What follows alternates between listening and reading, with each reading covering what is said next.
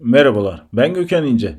Bugün 22 Ağustos 2022 Pazartesi günü. SGK 4.0 Radyo'ya hoş geldiniz. Şu anda Çalışma Hayatının Sesi programının 164. bölümünü dinliyorsunuz. Programımızda çalışma hayatında meydana gelen güncel gelişmelere özet olarak yer veriyoruz. Programımızda yer verdiğimiz özet gelişmelerin detaylarını e-posta bültenlerimizde bulabilirsiniz. Programımıza başlıyorum. Resmi gazete, tarihat öncesi uzlaşma yönetmeliğinde değişiklik yapılmasına dair yönetmelik yayınlandı. Dozimetri hizmeti verecek kuruluşların yetkilendirilmesine ilişkin yönetmelik yayınlandı. Türk Gıda Kodeksi şeker tepliği yayınlandı. Hap gündem. Alo 170 hattı ile ilgili yapılan ihalede şart koşulan işler belirtilen zaman içerisinde şirket tarafından gerçekleştirilmediği gerekçesiyle hem şirket yetkilileri hem de SGK ve İşkur ihale yetkilileri hakkında suç duyurusunda bulunuldu. Aile ve Sosyal Hizmetler Bakanımız Derya Yanık, kadınların ve Roman vatandaşların kişisel ve mesleki gelişimlerine katkı sağlaması için bu yıl içerisinde 71 yeni aile destek merkezi ve 12 yeni sosyal destek merkezi açacaklarını açıkladı. Bakan Yanık, bu merkezlerden daha fazla kadının yararlanabilmesi için kreş imkanının da olacağını bildirdi. Doğu ve Güneydoğu illerinden Ordu'ya gelerek fındık hasadında çalışan yaklaşık 15 bin mevsimlik tarım işçisi yoğun mesai harcıyor. Emeklilikte yaşa takılanlar başkanı Gönül Boran seçim malzemesi olmaktan yorulduklarını söyledi. Boran bu konuda neden adım atmadıklarını sordukları MHP'den bizi iktidar yapın ki hakkınızı verelim cevabını aldıklarını belirtti.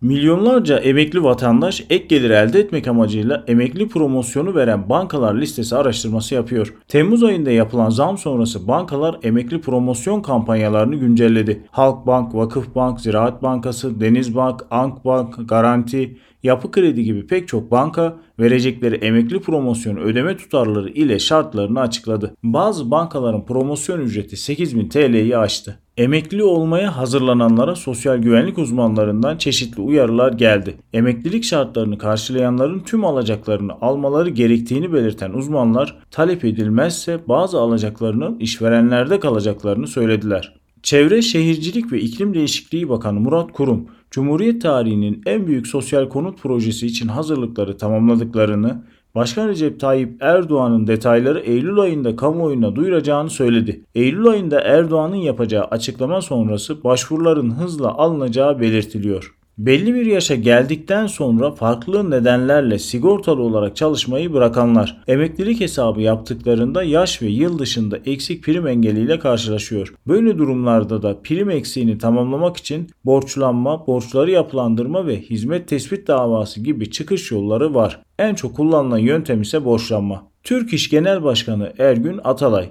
gelir vergisi oranlarında işçiler lehine düzenleme yapılmasını talep ederek işçiler ücretleri üzerinden adaletli olmayan bir vergilendirme ile karşı karşıyalar. Gelir vergisi tarife basamakları ve oranlarında işçiler lehine düzenleme yapılmalı dedi. Tarım ve Orman Bakanlığı'nın çobanlara yönelik sürü yönetimi elemanı benim projesi kapsamında 47.359 çoban eğitimleri başarıyla tamamlayıp sertifika almaya hak kazandı. Çalışma ve Sosyal Güvenlik Bakanı Vedat Bilgin'in yılın sonunda çözüme kavuşturulmasının planlandığını açıkladığı emeklilikte yaşa takılanlar düzenlemesine ilişkin detaylar araştırılıyor. Bakan Bilgin'in açıklamalarına göre 8 Eylül 1999 öncesinde sigortalı olarak çalışmaya başlamış, yılını ve primini doldurmuş ancak yaş şartı nedeniyle emekli olamayan vatandaşlar için bir çalışma grubu oluşturuldu. Kulislerde Ocak ayı içerisinde sorunun çözülmesi durumunda ilk maaşların da yatabileceği konuşuluyor. Geçtiğimiz günlerde Ankara'da şiddetli fırtına uyarılarının ardından fırtına sebebiyle bir inşaattaki kolonu devrildi. Devrilen kolonun altında kalan stajyer inşaat mühendisi Taha Öztürk hayatını kaybetti. İki stajyer ise ağır yaralandı. Yaşanan iş kazasının ardından Mimarlar Odası Ankara Şubesi tepki gösterdi. Uluslararası gelişmeler. Çin İnsan Kaynakları ve Sosyal Güvenlik Bakanlığı'ndan yapılan açıklamaya göre Çin'in Birleşmiş Milletler Cenevre Ofisi daimi temsilcisi Chen Hu 1930 tarihli zorla çalıştırma sözleşmesi ve 1957 tarihli zorla çalıştırmanın kaldırılması sözleşmesi ile ilgili onay belgelerini kısa süre önce ILO Genel Direktörü Guy Ryder'a iletti. Çin'in onayladığı iki sözleşme zorla çalıştırmanın ortadan kaldırılması alanındaki en önemli uluslararası hukuki belgeler arasında kabul ediliyor. İstihdam teşvikleri, destekler ve programlar. Girişimci kadınlara mentörlük ve hibe desteği başvuruları başladı. Türk Telekom'un girişimci kadınlara dijital okuryazarlık ve dijital pazarlama konularında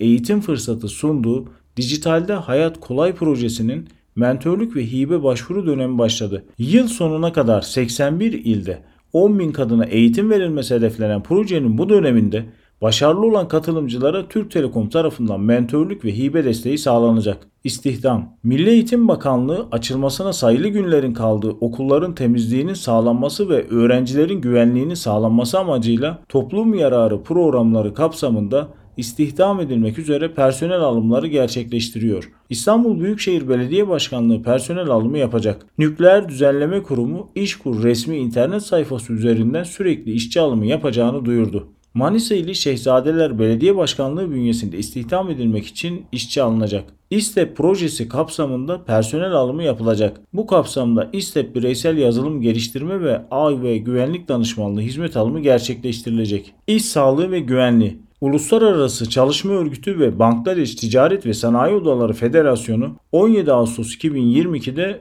10 öncelikli ekonomik sektörde iş sağlığı ve güvenliğini geliştirmek için bir anlaşma imzaladı.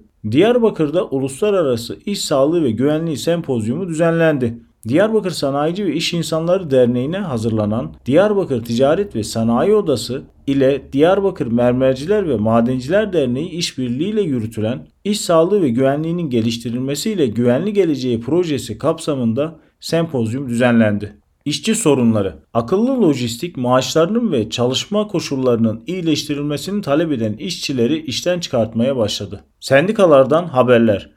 Memursen Konfederasyonu Hazine ve Maliye Bakanlığı'na gönderdiği yazıyla kamu görevlilerinin vergi matrahlarından kaynaklı olarak yaşadığı gelir kaybının önlenmesi için vergi dilimlerinin artırılmasını istedi. Birleşik Kamu İşe Bağlı Eğitim ve Bilim İş Görenleri Sendikası Eğitim İş ülke genelinde öğretmene saygı eylemleri kapsamında tüm illerde sokağa çıkıyor. Türkiye Esnaf ve Sanatkarları Konfederasyonu Genel Başkanı Bendevi Palandöken yaptığı yazılı açıklamada esnafın sıfır faizli ve uzun vadeli yeni bir yapılandırma istediğini bildirdi. Ben Gökhan İnce. SGK 4.0 Radyo'da Çalışma Hayatının Sesi programının 164. bölümünü dinlediniz. Programımızda çalışma hayatında meydana gelen güncel gelişmelere özet halinde yer veriyoruz. Programımızda yer verdiğimiz özet gelişmelerin detaylarını e-posta bültenlerimizde bulabilirsiniz. E-posta bültenlerimizi görüntüleyebilmek ve üye olabilmek için internet sitemizi veya LinkedIn hesabımızı ziyaret edebilirsiniz. Bir sonraki yayında görüşmek üzere.